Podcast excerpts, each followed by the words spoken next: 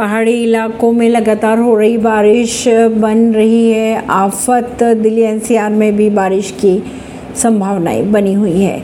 हिमाचल प्रदेश की अगर बात कर ली जाए तो बारिश और भूसंकलन ने तबाही मचा रखी है। अब तक बावन लोगों की मौत की खबरें आ रही है। सामने साथ ही करोड़ों रुपए का नुकसान भी हुआ है। हिमाचल प्रदेश में पिछले 24 घंटों में भारी बारिश हुई है। अगर बात करें दिल्ली की तो राजधानी दिल्ली के तापमान में 26 से 28 डिग्री सेल्सियस रहने का अनुमान लगाए जा रहे हैं। उम्मीद ये भी जताई जा रही है कि 15 अगस्त को दिल्ली एनसीआर में बारिश होने की वजह से 15 अगस्त के जश्न में खलल भी पड़ सकता है, लेकिन अब तक मौसम का मिजाज ठीक ही नज़र आ रहा है।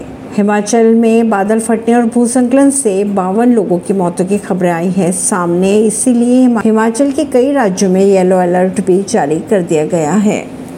ऐसी ही खबरों को जानने के लिए जुड़े रहिए जनता सरिश्ता पॉडकास्ट से। परवीन दिल्ली से।